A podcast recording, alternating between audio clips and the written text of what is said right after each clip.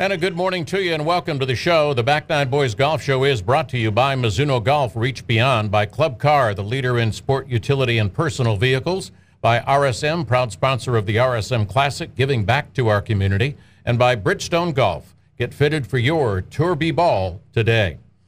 On the show, we're going to talk with uh, fifth year senior Ben Carr, Georgia Southern golfer who finished second at last week's U.S. Amateur. We'll also talk with his coach, Carter Collins, about that. Then we'll talk with Bob Friend, who played on the tour and is the son of Pittsburgh Pirate pitcher Bob Friend. And then we'll talk with Mr. 59. It was the second one to do that ever on the PGA Tour, Chip Beck, who won his tour card here at Sea Palms. And we'll talk about the tour today and his feelings about that other tour. But first up is 50 year senior Georgia Southern's Ben Carr and his coach Carter Collins. Good morning, guys. How are you today? Doing well. How are you? I'm doing. I'm doing great. You guys, uh, you had quite a uh, big uh, week last week, Ben. Yes, sir. It was it was a fun week up in New Jersey. Um, but it's going to be back home in Statesboro. I'll bet you are, and uh, I'll bet you're. I'm proud. I watched it. I was proud totally of the way that you fought back. Uh, proud of the way that you handled yourself. Um, what are your thoughts after a week of being back home about the fact that you became the runner-up at the U.S. Amateur? Definitely pretty cool to kind of look back on it and just run through certain shots, watch some highlights, talk to friends and family that were there. Um, just kind of reminiscing on it, but uh, it's definitely time to turn the page because we start our fall season uh, next week up in Notre Dame. Now, what I've always learned from sports psychologists is that golfers have to have a short memory. So when you say it was last week, you're over it, now you got to move on. That's part of that process, right?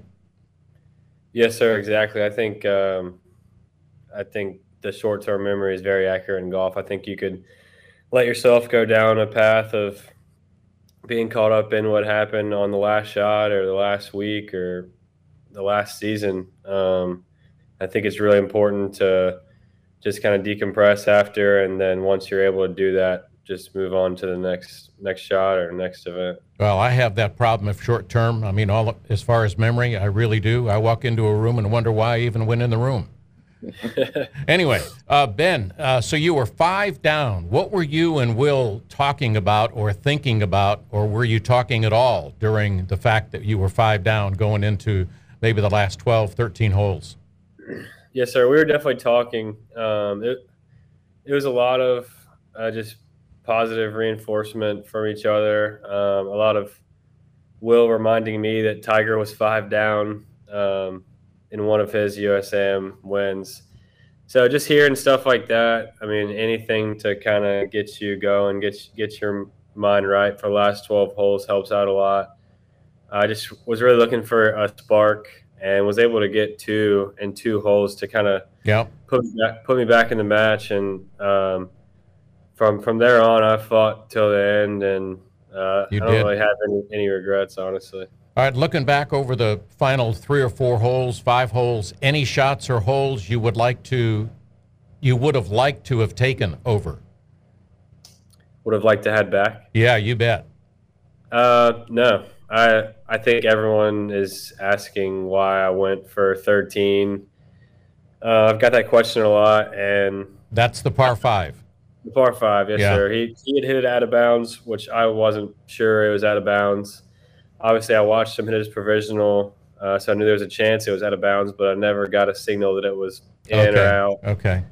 Um, and I had a really good number with a hybrid to a hole. I'd been playing really well all week when I went for the green, and I mean, I didn't want to lay up and have his ball be okay. And he hit to 15 feet. He make birdie, I make par, and everybody's asking me why I laid up. I mean, it, it just could have gone either way, and I just hit a bad shot.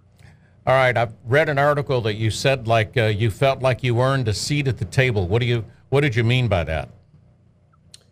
Um, I don't re- recall saying that, but I think, I mean, I do agree with that in a sense. I think um, I think I've I've been able to gain some confidence, feel like I belong with some of the best amateurs in the world.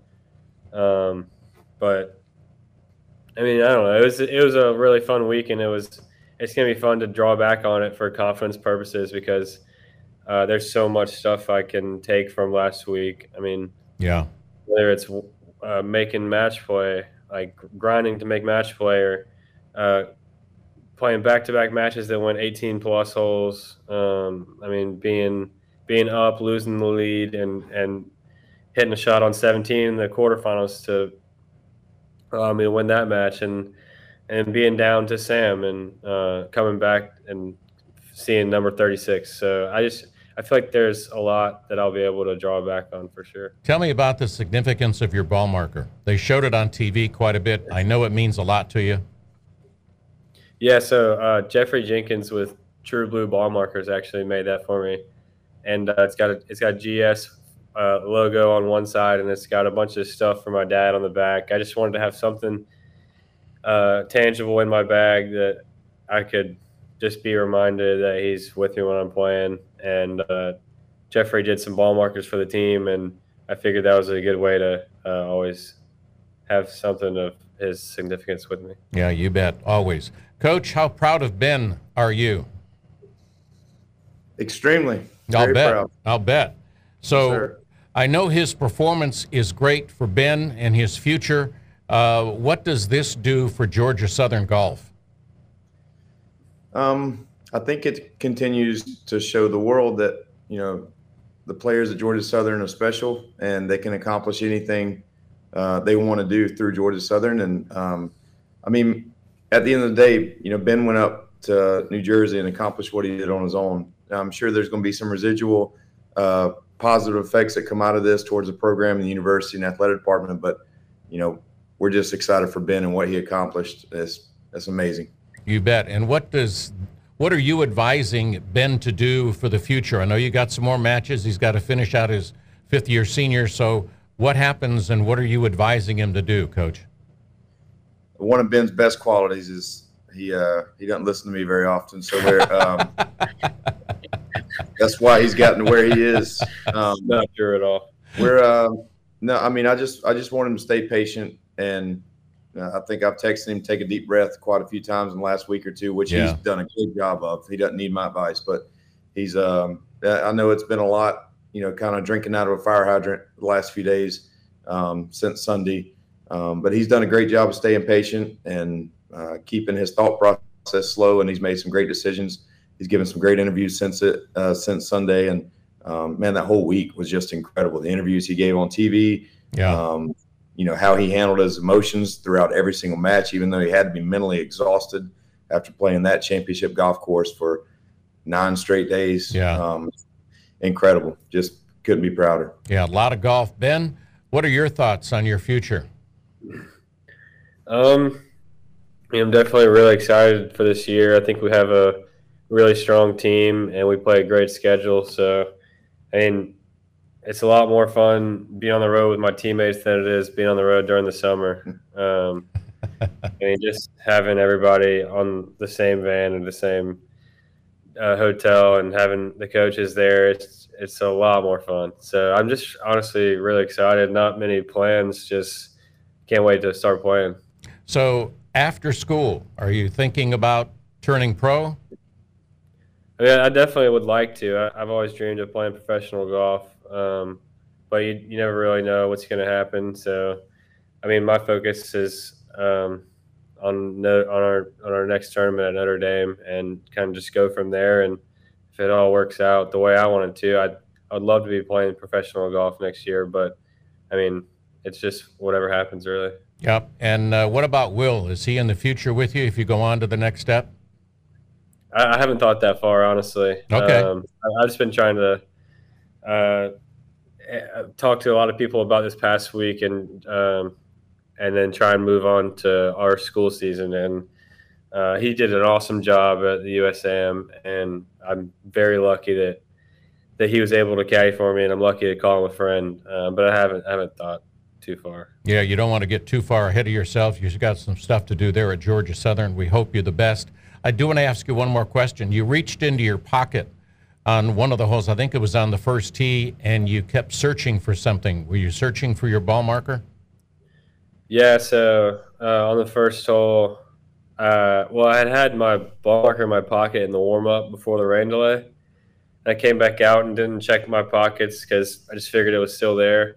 Got to the first tee and was getting my tees, my ball, my my ball marker, all that stuff together, make sure I had it, and it wasn't in my pocket, either pocket. My left pocket was completely empty, and eventually I just decided to use a different ball marker. I didn't think much about it after the first couple holes, but I was reading my putt on 15 green, and I looked down in my left pocket and see the outline of that ball marker, and it, I just it was pretty crazy. Um, and then to have the rainbow on 16, and I was able to mark my ball with that ball marker to close out the match. It was just, it just sounds like a movie script. It does, and it could be.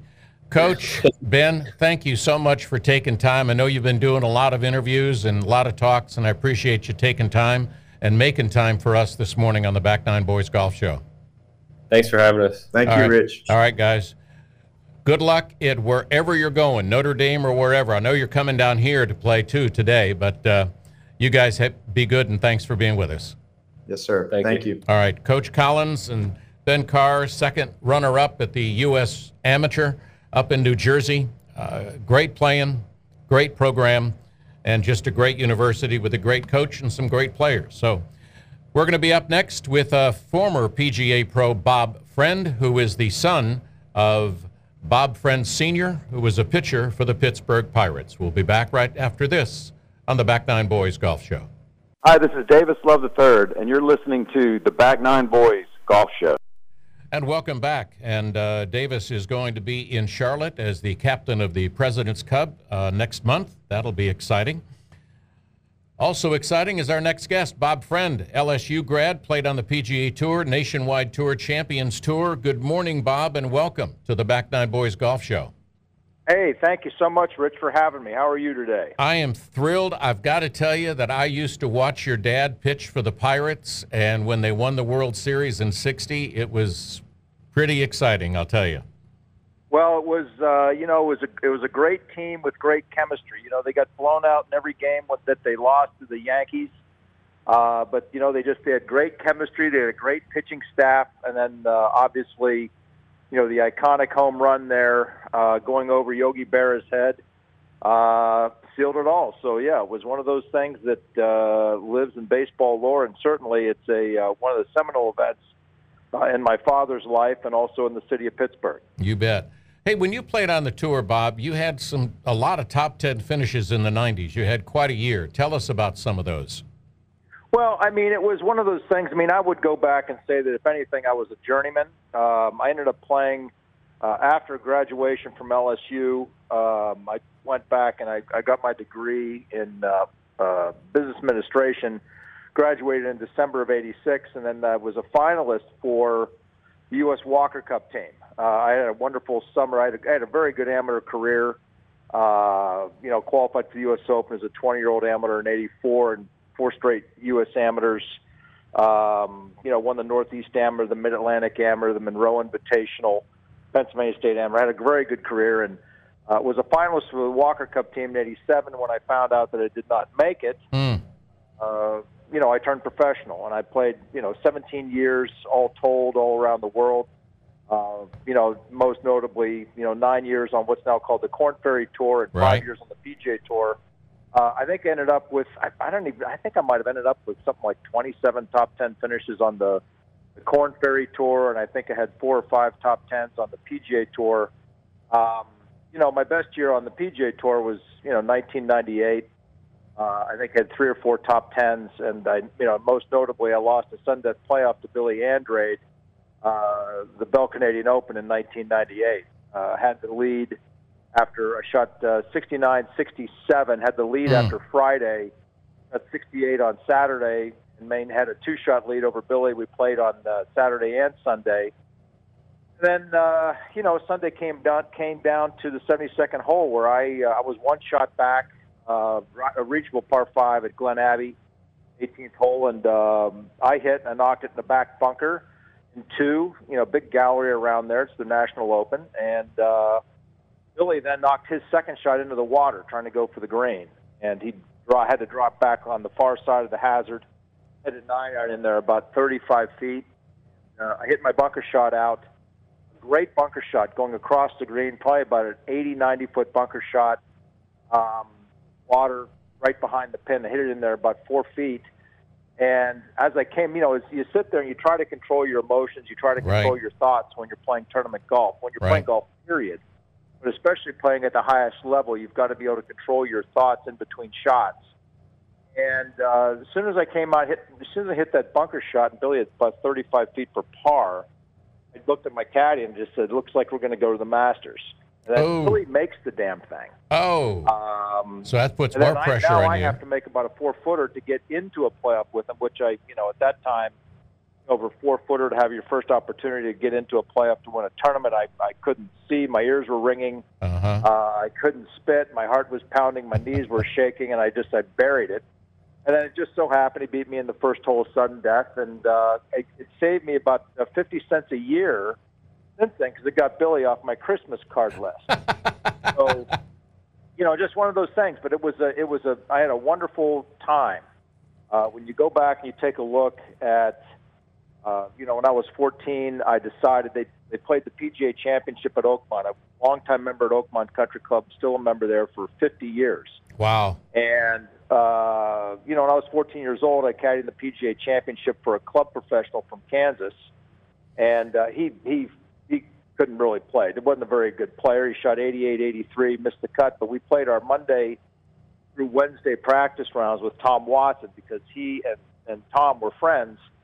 And I was inside the ropes with the number one player in the world at the time. And I remember on Monday morning after the tournament was over, John Mahaffey had won in a playoff my father asked me, you know, so what did you think? I just said, that is the coolest thing that I've ever seen, and that's what I do when I grow up. Wow. And then when you think about, you know, a, a young boy, young boy having dreams of, you know, being a doctor, being an attorney, playing baseball, playing in the major leagues, playing on the PGA Tour, I had the opportunity with wonderful parents and wonderful support system to live my dream. Yeah. And it was one of those things where, you know, you have a dream, you have a goal, and I'm a very focused individual, and I just I did everything possible to get where I did, and and to be out there and playing with the best players in the world, competing at the highest level was just it's a thrill of a lifetime. Yeah, and you won on that highest level. What was it like to win for you at that time?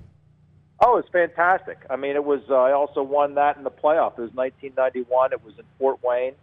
At that time, the Ben Hogan Tour. I shot uh, 71 in the first round. Was tied for about 50th, and then I shot. At this time, they were 54-hole tournaments, but it was. Uh, I shot 71 the first round, shot 66 the second round, and then the final round on Sunday, I shot 64, and I got into a three-way playoff with myself, Dennis Trixler, and a guy from Canada by the name of Jerry Anderson and uh, I hit it about a foot and a half away on the fourth playoff hole uh, to win the golf tournament. And wow. you know, it's just at that time it was a twenty thousand dollar first place. You know, I was you know a young guy. I was uh, what was I? I was like twenty, twenty-five, and 20, uh, 28, I think. No, twenty-seven. I was twenty-seven, and uh, you know that was like, oh my gosh, I just won this tournament. Yeah. And then again, what that does is, it, as Jack Nicklaus always said, you know, success breeds success, and winning breeds winning. And so, Sure. You know, winning out there literally um, at that time, I can't remember what I finished on the money list. This was when they only took five players, the top five, and I think I probably finished like 15th or 14th on the money list, something along those lines. But I ended up going in the fall, going to Q school, and it was at Grenelefe. And literally, you know, I've been to Q school a number of times. Like I said, I was a journeyman. Right. Um, but that particular year in 1991, I mean, literally, it was the easiest Q school I've ever experienced because I, of 108 holes in the finals, I, I think I hit like 95 greens. I was just, I was just a, you know, I've always been an accurate driver of the golf ball. You were a machine. Uh, I was one of the most accurate drivers of the golf ball on the PGA Tour. Never long, but I always hit a lot of fairways. And when I missed them, I didn't miss them by much. yeah. And I just, I mean, I just hit fairways and greens. And so I really breezed through Q school. But it was the win in June of 1991 in Fort Wayne that gives you the confidence that, you know, I can do this. I can play with these guys. Right. And, you know, and then the years later, it was, uh, like I said, I was, I played on tour in 92 and 93. And then, uh, most dramatically, you know, I lost my card, played on the Nike tour at that time. And then uh, in December of uh, '97, I to this day I still hold the record for the lowest round ever recorded uh, at PGA Tour qualifying on round six to get your card back on the number. Shot 63 the final round Hmm. in 1997 at again Grenelefe again uh, to get my card back on the number. And uh, you know, it was just a lot of dramatics, highs and lows throughout a career. And uh, but at the end of the day, you know, when I go back and take a look at, um, you know, I made a living for my family, was able to sock away some money for for college and my kids. Yep. Uh, but I mean, I've I've played with everybody. I mean, I was I played with Tiger Woods in his first PGA Tour event when he was 16 years old at the LA Open, and then you know I played with Jack Nicklaus, Arnold Palmer, Ballesteros, Tom Watson, Ernie Els, Davis Love. Used to play with Davis Love a lot. Was paired with Davis quite a bit. Yeah. But it was, uh, you know, again, like I said, you sit there as a young boy, and this is your dream, and have the opportunity to live it. Was uh, just really, it was really a, quite a thrill. So, Bob, 17 years, journeyman on the tour. What would you recommend to a young player coming out of high school, college, who really wants to play on the PGA Tour? What would you recommend for them? That's a great question, Rich. And I'll tell you, here's here's the thing, and this is what I follow. Years ago, there was again. I grew up at Oakmont. I was very, very blessed. Right. You know, great parents. I wouldn't say we were, you know, o- overly wealthy, but we were, we were comfortable. Right. I remember beating balls. I started playing golf when I was 13. Made my decision the next year when I was 14. That's what I was going to do. And there was a gentleman by the name of Fred Brand who was actually on the USGA executive committee for years. He was a member at Augusta, member at Oakmont, insurance business. Very, very smart, very high golf IQ gentleman. And I remember him watching me hit balls, and I was like, the Oakmont has this men's game called the SWAT, famous men's game that plays Wednesdays, Saturdays, and Sundays. And so Mr. Brand was watching me hit balls before he went and he played in the SWAT. And then when he came down 18, because the range at Oakmont abuts the 18th fairway, I was still hitting balls. Hmm. And so he came down to the range to, you know, maybe hit some balls himself, but mostly to talk to me. Just said, "Have you been here the whole time?" I said, "I have." He said, "What do you want to do?" I said, "I want to play on the PGA Tour." Said, "It's a great goal." He said, "Before you even consider turning professional," he said, "do these things." Things are this: beat everyone at your club, beat everyone in your city or town, beat everyone in your part of the state, beat everyone in your state, and then win national tournaments on a national level. Hmm. I did all those things, and then only then that do you consider turning professional. So for the young people that are thinking about, man, I love this game, this, that, and the other. Number one, you had better be able to do all of those things before you can even consider doing it. Yeah. Otherwise, you're going to get your rear end handed to you. Uh, you're going to be competing against the best of the best of the best. So beat everyone at your club, city, your portion of the state, the state, and then start winning some tournaments on a national level. If you can't do those things, then you're not then you're not good enough. Number two, I would I would strongly recommend, and the game has changed dramatically since when I was a first term professional with the advent of the, Pro V1 series of golf balls, the explosive golf balls Right. work on your wedge game. Oh, the game is the game is played. Game is played from 100 yards and in. And if you don't believe me, 1945, Byron Nelson won 11 tournaments in a row, 18 tournaments all told on the year. The stroke average for the year was 68.33. Here we are, you know, 77 years later. Uh, people are driving the golf ball probably 100 yards beyond where Byron Nelson could drive it. Where's Hmm. the scoring average? Right. Scoring average is still 68.33 to 69.33. That's where the scoring average is. The game is played from 100 yards and in. So what you need to do, even if you have tremendous length, or if you hit it short, have to ha- you have to be a great wedge player. You've got to be a Marine Corps sniper with your wedges. Your distance control has to be precise Right. you're a shorter player, you can still make a lot of birdies on par fives. If you miss fairways, hit the ball within 100 yards, you've got a better than 50% chance of getting the ball up and down. If you're a banger, if you bomb the golf ball, you're going to have a lot of wedges. Have to make birdies, eight irons through your wedges, and most importantly, you've got to be absolutely dead on with your wedges. I used to, when I was on tour, I used to have every Tuesday uh, my caddy would walk out on tour with three towels. I carried the time I carried three wedges. I carried a, a 48, a pitching wedge, a 56 degree sand wedge, and a 60 degree lob wedge. And he'd place towels at uh, 65, 80, and 105 on the range in those towels, which are three quarter shots with each of each of those wedges for me. And I would practice for two to two and a half hours every single Tuesday without fail Wow. flying balls with each of those wedges and hitting those, trying to hit those towels on the fly. Know your distance control, know your distances, but be very, very deadly with your wedges. If you have any inkling at all of playing at the highest level, you've got to be dangerous with your wedges. Awesome, awesome advice. That's one of the weaknesses in my game, which after this I will go out and practice. I do have one final question. Can you beat Judge Gene Scanlon? Yes, of course I can. yeah, He's- Gene's great. Gene's a great guy. No, He is. Uh, He yeah, is. I mean, Gene. Gene's a wonderful guy. He really is. And he thanks you for that take- club, too. Take Gene I can take Gene to the woodshed still. Yes. I love it. I love it. Bob, thanks for being with us. I loved it. Thanks for the great advice. And for you out there that are thinking about being on the tour, take that to heart because Bob knows what he's talking about. Bob, thank you for being with us and spending time with us. All the very best, Rich. Good luck to you. All the All right. best. Take care. Bob Friend, former PGA Tour player and winner, and uh, with some great advice about how to get up on the PGA Tour. Up next, we have another PGA Tour player who won his card here at Sea Palms, Chip Beck. They call him Mr. 59. We'll be back with him in a couple of minutes. But are you looking for new clubs?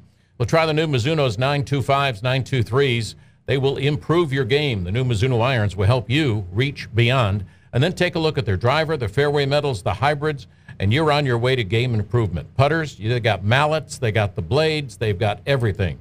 Check out everything at MizunoGolf.com. Mizuno Golf, reach beyond. Hey, this is Dr. Mo at the Sea Island Golf Performance Center, and you're listening to the Back Nine Boys Golf Show. And welcome back. I'm Rich Stiles. Chip Beck won four times on the PGA Tour and had 20 runner up finishes. Let's welcome Chip Beck to the Back Nine Boys Golf Show. Good morning, Chip. Good morning. How are you? I am doing wonderful. Great to see you out playing with some friends at Sea Island a couple of weeks ago. I loved it. Well, I love the golf courses there. I really, the pros were so nice to me. Johan Emanuel and John Olson, they were so nice to let me play golf there. I took my family. We had a great time. Great golf courses. It was fun to play. Well, and this area also means a lot to you because you earned your tour card at Sea Palms. Tell us about that. you know, it's really interesting. When I came out of college, I actually represented Sea Palms, and uh, I did. I qualified. My dad kept that qualification. Uh, finished like I think I won it, and uh, he kept the, press clip in his wallet till he died. I think it was so nice. He, it meant a lot to him. It meant a lot to me too. Well, being a former Bulldog, you had more top 10 finishes than any other player in school history. Does that record still stand today? I don't know about that. They've had so many good players come through there. Um, They've had quite a few. oh yeah, they they've had so many great ones, and a lot of them live in your area too. So Yep. they'd be more qualified to probably answer that. But uh, I, I, I, it was a great time for me. I enjoyed it, and it was probably the, a great one of the best times of my life playing there. Well, I'm sure you've been asked this many times uh, about your 59. Take us through that round at Las Vegas Invitational when you shot that unbelievable magic number. Well, we knew that it could happen the night before. I was on the on the putting green the night before we played in Las Vegas, and we had five new golf courses that year. So we I didn't get to play the golf course. I never saw it, but I remember John Cook and I and our caddies were talking about it, and um, they were saying, "Yeah, you can reach the par fives and two. You know, there's some wedges into par fours. This golf course, it can happen on." And it was a big thing that year because they were Hilton Corporation was given a million dollars the first guy to shoot 59 that year. Mm-hmm. And so that was a lot of money for us. You know, I actually won a million dollars shooting the 59, and uh, Andrew Magee won 650,000 for winning the, our biggest uh, purse that week, the Las Vegas Invitational. So that was in '91. So that was a that was a pretty big thing. But at that point, you had the PGA record for one round of 13 birdies. Did you just think, I, I, you know, I don't care how far I am or where I am, I think they're they're all going to go in. Well, you just keep kind of moving down the line. What was funny about that one, uh, we we wore metal spikes at the time, and so the greens and the front nine, I started at seven o'clock. So getting to the back nine, the greens were getting a little bit bumpier. The spike marks, when you kick them up, they Mm. have a little dirt attached to them, and they get really hard. So they started deflecting the ball.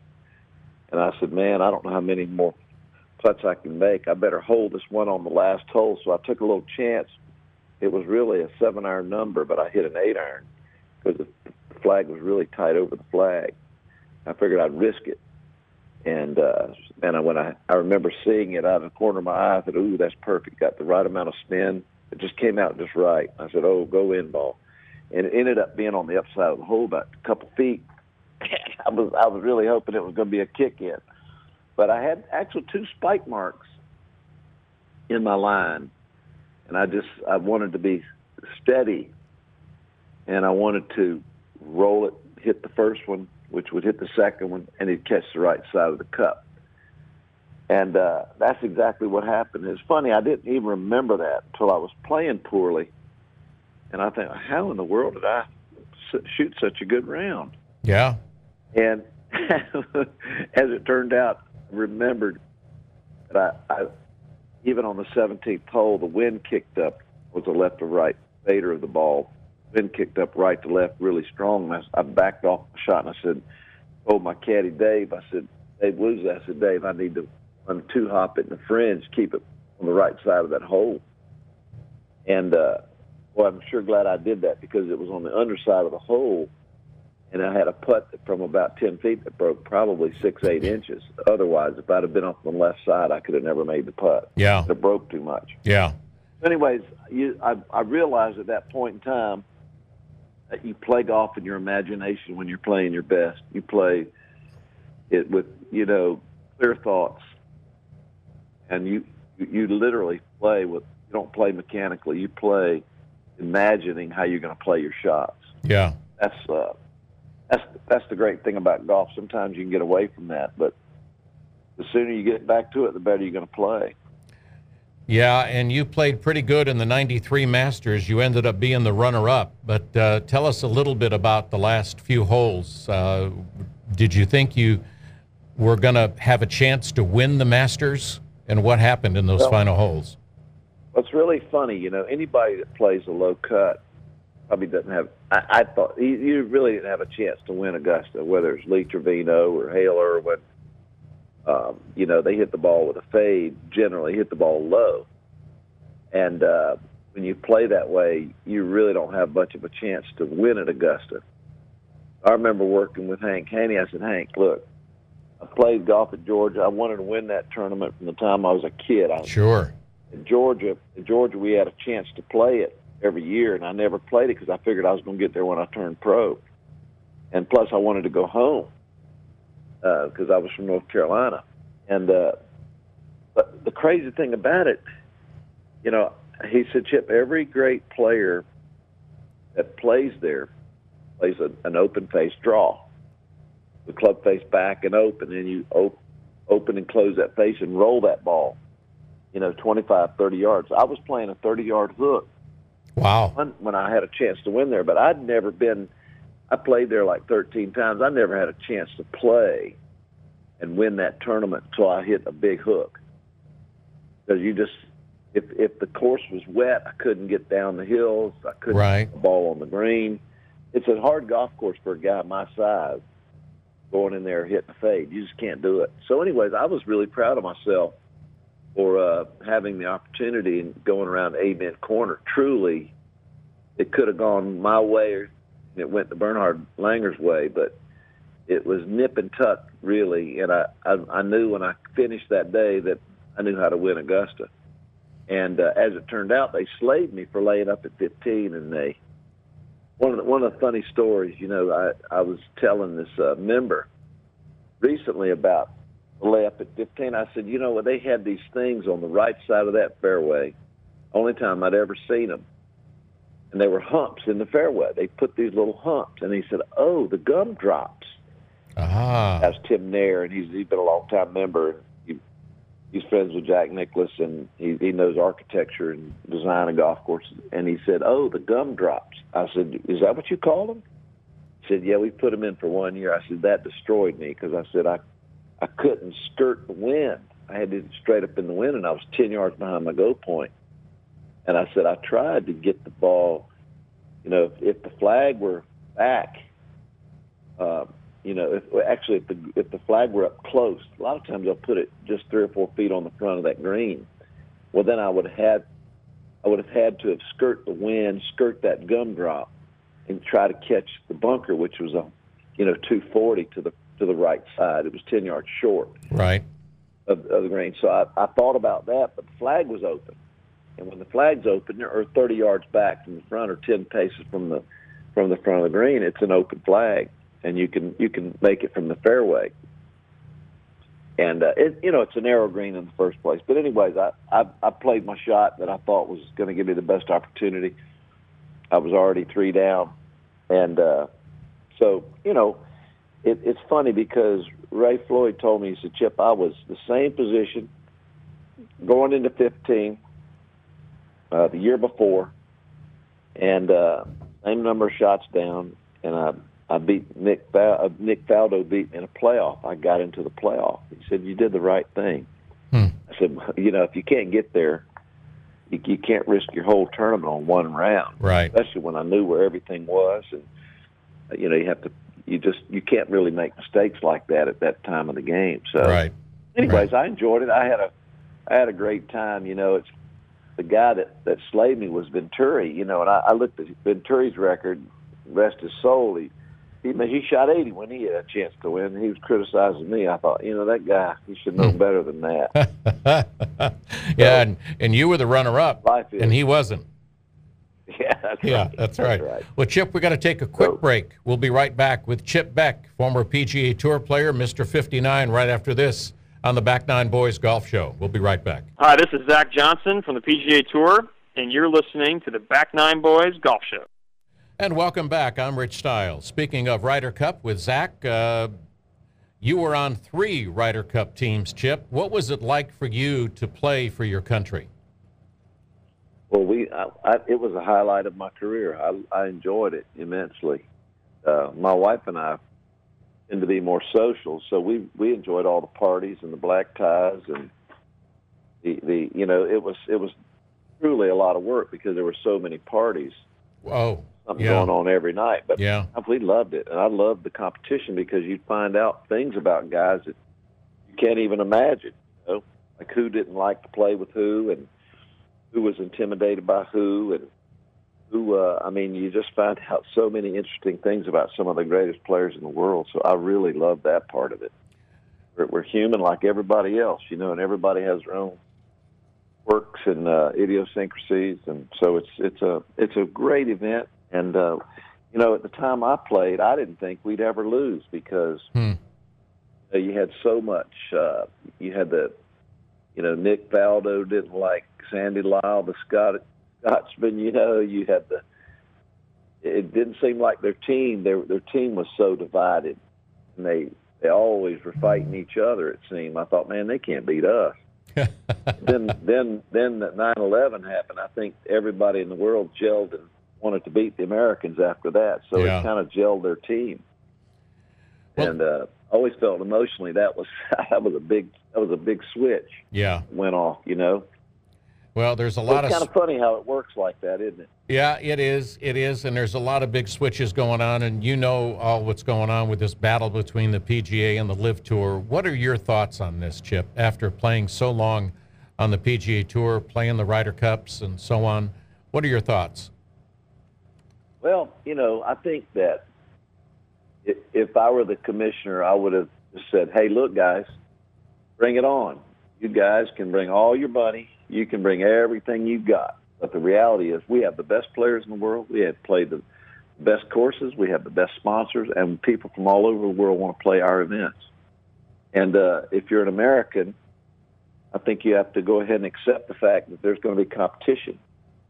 You know, because there needs to be competition. Competition always makes everybody better. Right. So, as we're finding now, the competition is going to make the tour better. I mean, the, the the regs that they've changed now are. I've never I never dreamed you'd see a tour like what we have going now, but uh, they, they're they're definitely into the the uh, the modern era of sports. That's for sure. And the money, the money is tremendous. The amount of money they've guaranteed the players now is is remarkable. Yeah, it's changed But, a little uh, bit from when you played.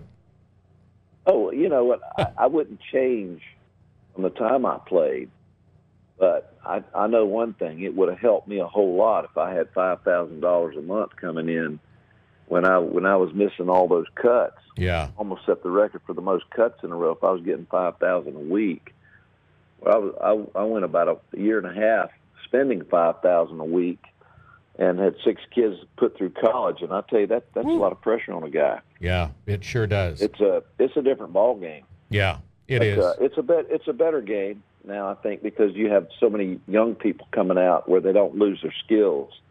You don't have a Curtis Strange coming out taking four years to get out there because he can't qualify.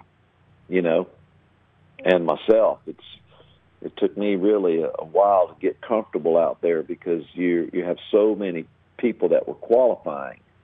You'd go to we'd go to Phoenix. There'd be four different golf courses, one player at each courses at 150 play, players at each course. See, You know, wow.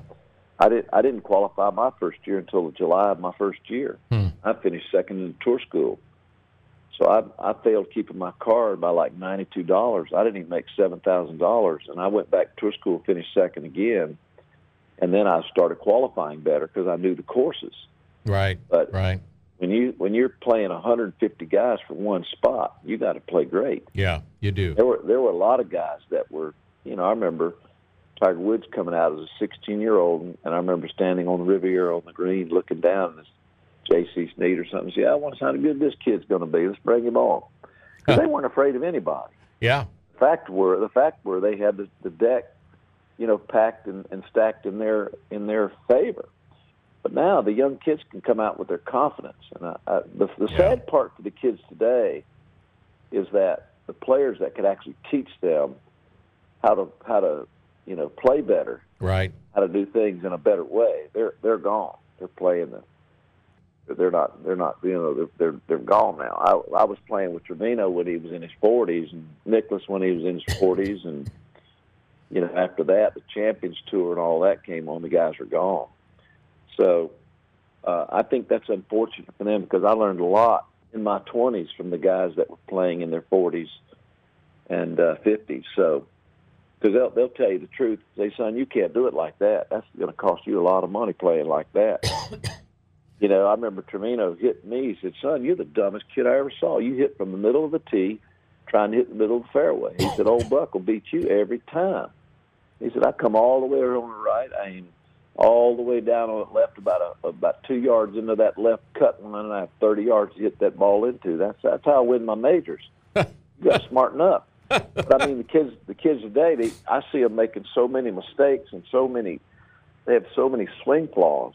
To me, it's like, wow. Yeah, But they, but they're playing with such confidence. You know, Yeah. you can have a, a Jordan Spieth come out there, He's probably the best putter to ever come along since Bobby Jones, and uh, you know, he he's he's having trouble hitting fairways and greens. yeah, If he if he if he plays anywhere near, if his strikes the ball anywhere near what uh, Tiger Woods did, he, he should have broken all his records. I've never seen a guy putt as good as Jordan Spieth. yeah. I agree. It's so great, I agree. you know, but he's he's struggling with. Uh, I mean, he's made fifty, sixty million dollars, you know, in his net worth, but I don't think he's that satisfied because he's he's doing things in a very difficult way. Yeah, and he wants to win more. Yeah, he- in, in my opinion, is doing way. a lot of wrong things. yeah, He's got, no, he's he's, he's uh, got a labrum torn in his left hip. He's got a hamate bone in his left hand